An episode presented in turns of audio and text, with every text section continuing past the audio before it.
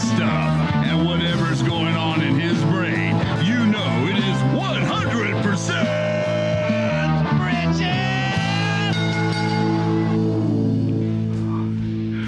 I love that intro. All right, here I am. It's me talking about something. How's everybody doing today, or this afternoon, or this evening, or whatever it is when when in your listen time?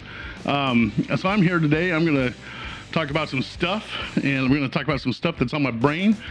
And one of those things that's on my brain right now is the table. So the table is an interesting thing. It's a thing that sits in the middle of a room surrounded by chairs and sometimes people sit at it and sometimes people don't. But what's interesting about the table is that sometimes it's a desk for your homework, sometimes it's a desk for your work, sometimes it's a place to stop and drink some coffee, and other times it's a place to read the news and find out what you can do today due to COVID. Sometimes it's a moment in time that you can stare across with your cup of coffee, stare into your wife's eyes and look at her and remember why you've been married for 30 years because of her beauty. And hopefully she's on the other side going, yeah, that's why I was married for 30 years because of his beauty. and and sometimes it's a moment where you get to meet your kids again at Christmas. You get to see your aunts and your uncles and your grandmas and your grandpas and all these people come around and gather and hang around the table. The table is an interesting thing because at the table you can drink water. At the table you can drink coffee. If you're one of those kinds, you can drink a beer. Then you can have a glass of margarita. I used to do that. So hey, you know, I can say it. And, and you can do tons of stuff at the table. You can play cards games. You can play the game of life. You can get in fights and arguments over Monopoly. You can do all kinds of things at the table because the table is a fascinating thing. And right now, in this midst of COVID 19 epidemic, pandemic, thingamajigger, whatever, whatever it is, um, it's a time that you can gather with your family again. The, the, the, the table has really broken down over, over, the, over the many, many years that the table has always existed inside everybody's houses. Most of us have a dining room in some place like that, and we call it that's our, our formal dining room because where we actually eat and where we actually commune is at the TV. That's where we actually spend most of our time. and and I think it's actually kind of sad. I, I, I think it's been kind of neat during this time frame. We've sat at the table more often than we have in a long time because we're all home. We're all home. We're all doing something. And even if you're working, you can come home. You can take a moment because everybody else will be home when you get home, and you can sit down at the table and enjoy your family. You can you can spark up conversation. You can take everybody's cell phones away for half an hour, 30 minutes to an hour and just chill and relax at the table and remember why you're a family.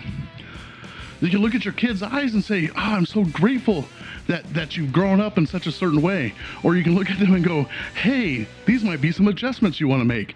And it all comes across nicely at the table because everybody wants to be friendly while we're sitting at the table. I've always found that kind of interesting you know, during Christmas time and Thanksgiving, people show up that, that you may not even like. And guess where you gather? At the table, and you're all friendly with each other. I think it's kind of neat. Um, you know, and I believe that Jesus is asking us to come and dine with him, to, to sit with him at the table, and to and to have him be a part of our lives, and to remember who he is, especially during this time, because he is more than a conqueror. He's the one that's going to get us through all this. He's the one that's going to take us from place to place, to, from glory to glory, or however you want to say it. And I really think that, that God's the one that needs to be at the table more than anybody else. We need to sit at the table with Him. I think Jesus is asking us to come and, and dine with him. He's saying to us that I want you to sup with me when we're asked to come to the table. It is it is a time of rejoicing and love. We sit around the table and talk about our day and our lives. We sit with each other in harmony and put away our past aggression towards each other. We spend time in love and, and adoration towards each other when we come to the table. We see people that we might not have seen for years, and we see past anything that kept us apart and just spend time when we're at the table. And, and I think that's that's something that we have to get back to. We have to get back to that tradition of sitting at the table. You know, in, in Luke 14 23, um, Jesus is talking a parable, and in this particular scripture, it says this it says, Then the master said to his servant, Go out into the highways and hedges and compel them to come in, that my house may be filled. And I know that we are waiting for a time that the house can be filled again, but it is full right now with your love and your family and the people that you can be with. Take advantage of this time. This is the time to sit down and and be able to actually rejoice with each other and, and spend time with each other. This is a time where we can we can actually instead of causing strife with each other, we that that's that moment of oh we get stressed all day because we're too close to each other and this and that. And I know that that kind of bugs people. But you have to take that time where you can sit down with each other and go, hey man, sorry about me bumping into you, or sorry about me eating your breakfast this morning, or sorry about me stealing that sausage off your plate, or as I walked by to watch TV, or whatever caused an issue. You know, I didn't get the right ice cream when I went to the grocery store, or whatever's happening. Just you have to kind of go, okay, I can I can handle this and I can do this, and a great place to do that is at the table. The table is an important place, a tradition that is long disappearing in our culture. When I was young, we had to come in before the streetlights were out. I know some of you guys know that. We would come into the house after a long day of playing and we would get washed up. Make sure to use soap. That was always shouted out across the room because, you know, we had white towels, right? and sit at the table. My family would play games that would get us in conversation, but it was also a time where we could discuss our day and enjoy time together. And, and I, I, I, I miss that. And, and, and I'm pretty sure a lot of people from from my generation or beyond miss it too. Because really what what do we do now? We, we we sit on our phones we sit in front of netflix and and uh, prime and whatever else is available on tv cable and you know whatnot. And really i think we have to get back to a place where we can say guess what i'm doing tonight? Well what you doing tonight? I'm going to sit at the table. With who? Why? Why would you do that? Because i'm going to enjoy my family i'm going to spend time with the people who i'm with at home and actually enjoy the presence of everybody around me. You know, I think it's funny that Jesus sat at the table, and when he sat at the table, he sat down with sinners and tax collectors and and all these kinds of people that weren't the normal. And uh, I love non-normal people. Uh, uh, they just make me so joyous because you know people that are different stand out. And I, I've always planned to not be normal in my life, and uh, and and I've always tried to be 100% me, and not whoever somebody else said I should be.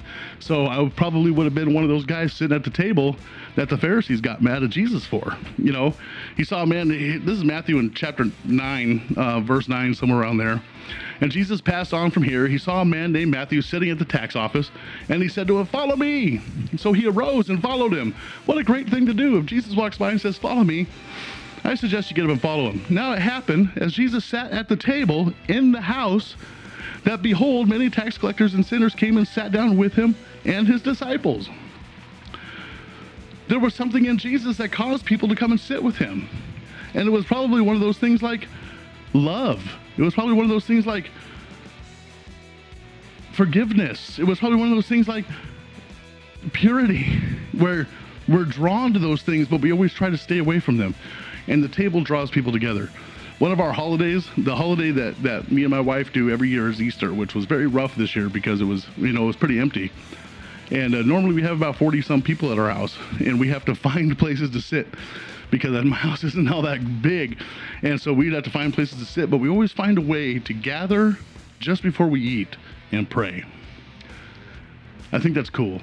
You know, take an opportunity while you're in this situation to remember family, to remember kids, to remember conversations. And, you know, if, if you do have a, a household full of people, it's been me and my wife, and we had four daughters, you know, so we always had a lot of people in the house with friends and everybody else that came by. And sometimes they would stay and eat, sometimes they wouldn't, but we always had a lot of people floating around. And still to this day, it's me, my wife, my, my third daughter's here with my three grandchildren and we'd like to take an opportunity to sit around the table. And I think maybe you should take an opportunity, even if it's just you and a moment of silence with your cup of coffee and your chicken breast or your hamburger patty or whatever it is that you're eating, and, and take a moment to just relax. Take a moment to just breathe in and breathe out. And if you're married, take a moment to stare into your wife's eyes again across the table And if your kids are there, take a moment to find out what's going on in their lives and during their day. And if you have a whole lot of people after dinner, play a game. Break out the old school board game. Put the phones away for a little bit. Enjoy your time at the table. So that's it. That's all I got to say. Spend time at the table with your family. Spend time at the table with with friends, and especially when this thing gets when we get freed up to gather, spend time at the table. Go to church, gather with friends. Do that as the time allows us to do that, and and remember what it's like to, to love on one on one another and, and enjoy each other's presence. But in the meantime, with your family and friends that are are able to um, sit around the table, maybe we should and just enjoy a moment in time around the table. So I want to thank you for, for hanging out with me for this past 10, 11 minutes or whatever it's been. And uh, remind you to go to church on Sunday, even if it's on YouTube, Instagram, Facebook, or wherever you're, you're, you're enjoying church right now. And uh, just uh, thank you for uh, listening and watching. And uh, have a wonderful weekend. Right on, right on.